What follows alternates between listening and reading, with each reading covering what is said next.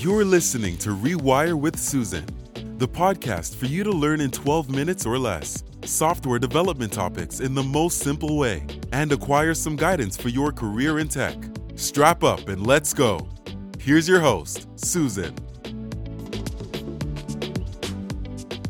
Hello there, welcome to Rewire with Susan. I'm your host, Susan, as you know. Hope you guys are doing okay. Hope you're staying safe and having the best time. So, before I go into this episode, I want to share a dad joke that I heard recently. So, please just try to attempt to laugh. I can feel it as, I, as I'm recording if you laughed or not. So, just try, okay? So, here it is. Um, what kind of plants go into the bathroom? Toiletries. We're talking about the topic Do I really need to test my code?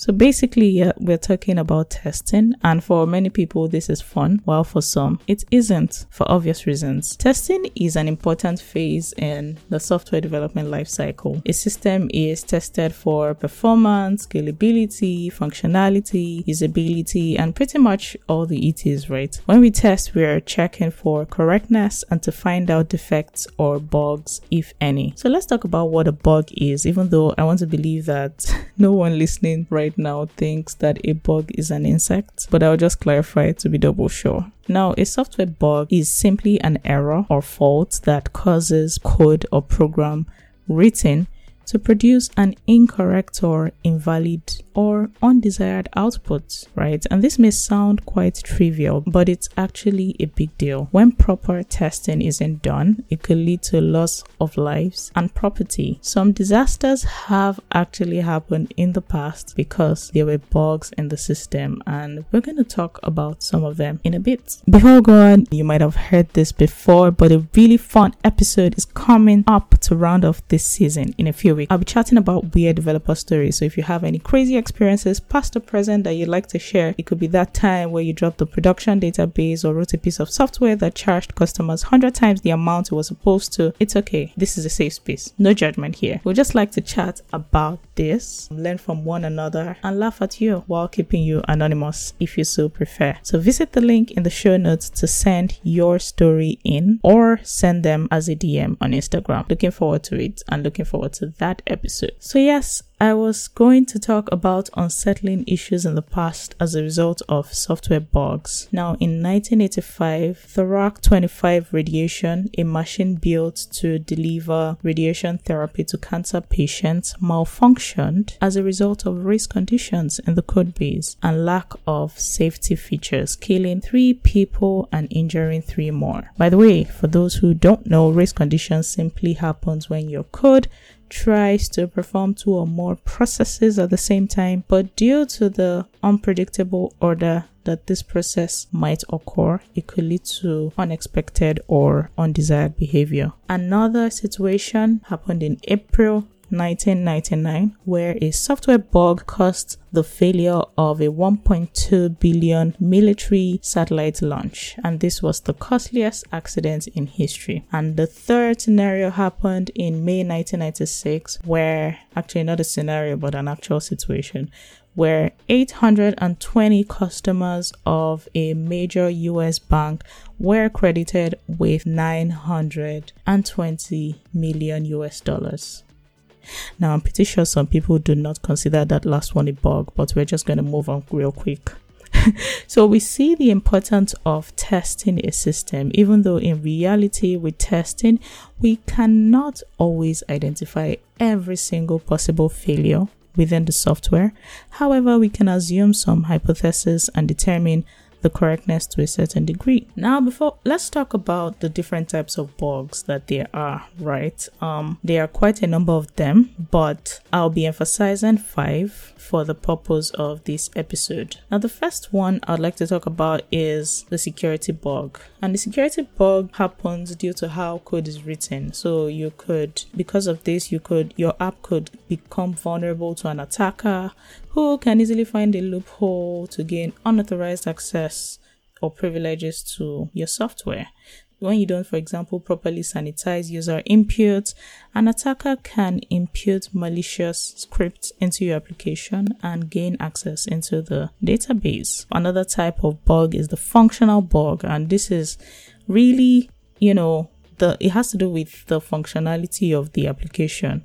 So for example, if you search for an item and the app crashes or you're clicking on the login button and it does not log the user in, or you try to add your shoes to cart and your cart does not get updated, you know, these are all functionality bugs because it's expected that the app should do this at face value. Now, the third type of bug is the performance bug, and this mostly has to do with um, speed, stability, the response time of your software or application, for example, a page taking ages to load or a button click that just keeps loading, possibly due to network issues, typically leads your users to being dissatisfied and more often than not abandoning your site. I spoke a bit about this on the episode titled Why is my website slow? So if you want to know a bit more, you could just take a look at that. Now, the fourth bug is error handling and this is quite common in quite a number of apps that new developers most especially create. So for every piece of code written, there needs to be a way to communicate to the user when there's an error. For instance, if they visited an invalid page, you should see a 404 not found page. If they entered a five character password instead of a 24 character password, I, I really don't know who is going to insist on having a 24 character password, but let's assume it happens. They should see a validation error message. In essence, if the app is, you know, not handling or not properly handling errors, then that's a defect. And finally, the fifth kind of bug I'm going to talk about is regression. And I put this as the last one because it's one of the most frustrating bugs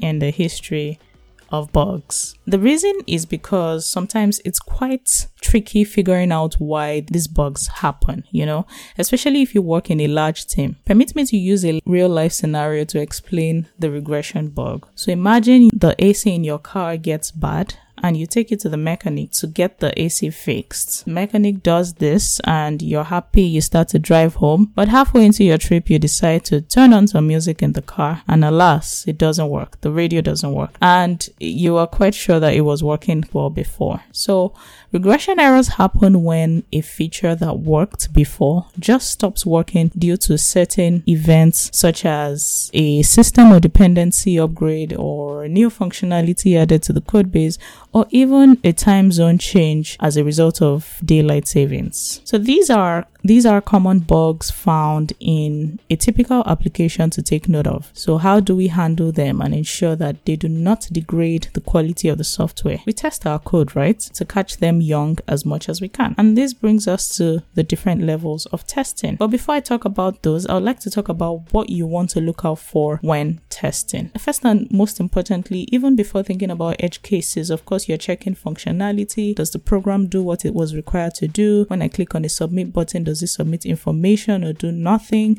So we're checking if the requirements are met. We're also checking for performance. Does the software written perform within a reasonable period of time? If it doesn't, it might be worth looking into things like expensive database queries or optimizing time consuming algorithms. When testing, you also want to make sure that your solution is scalable, meaning it is optimized for a large set of data or requests. Also, you're looking out for the usability of the product, how users can easily interact with your software. Now, let's discuss the levels of testing. The first one is unit testing, and a, a unit is simply the smallest testable component of your application. So, unit testing is really the most basic type of testing, and it involves you isolating each part of your code and testing components to determine if it behaves uh, as it should. With this, you get to see a more granular view of your application, and it's usually written as developers work on the code base. A typical example of unit testing will be checking that a user enters the correct email format in the input field. The second level of testing we have is the integration testing. This has to do with testing how a component or module works well when combined with another component or module. So it could be verifying, for example, correct data flow from one component to the other, or that database is successfully queried from a module. The main goal of this is not to test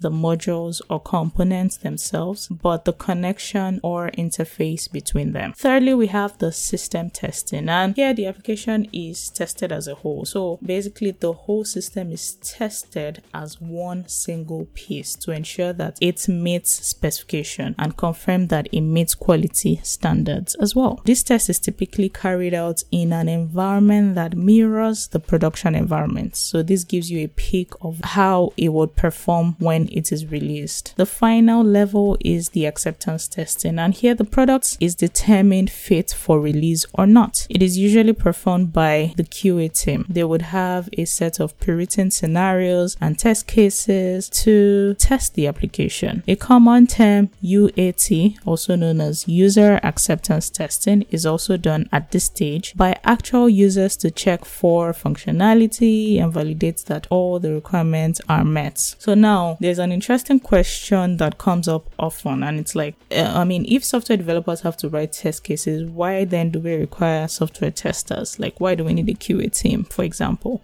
Or why not just have testers do the whole testing bit and devs write the code, right? And here's what I think. Um, this is just my opinion. My personal opinion does not represent any company I, work for or I've worked for in the past. It's okay for you not to agree. I think that when developers test their code, not only does it help identify areas in the code to refactor, it is also useful to filter out errors from writing the software before it goes out for additional testing. And so by doing this, you prevent a bottleneck. So you prevent a situation where the QA team finds a really tiny error, they take it back to the development team. Development team fixes it because they really didn't test the code in the first place. And then they take it back to the QA and that whole loop keeps going on and on. So this helps to prevent that. However, I still think that the perspective of a developer in building software is quite significantly different from a tester. While a dev is primarily looking to implement a technical solution, build a feature, fix a bug, or optimize the performance in the software, the tester is literally looking out for bugs. Like they live and breathe bugs, right? they are not really looking for what works, but what doesn't. So they are out for blood. Okay, maybe I'm exaggerating a little bit here. They might not sleep till they find bugs. So I believe that there's still a huge need for this level of scrutiny in building any functional product. And this that is it on today's episode. We've discussed what testing is, some of the worst situations that occurred in the past as a result of software bugs, what to look out for when testing, different types of bugs, and the main levels of testing. I hope that you have a more critical approach to your code by testing it to avoid avoid problems in the future. Till I come your way next week, peace. Head on over to rewirewithsusan.com to catch up on all episodes. And don't forget to subscribe to your podcast player and drop a review if you like this show.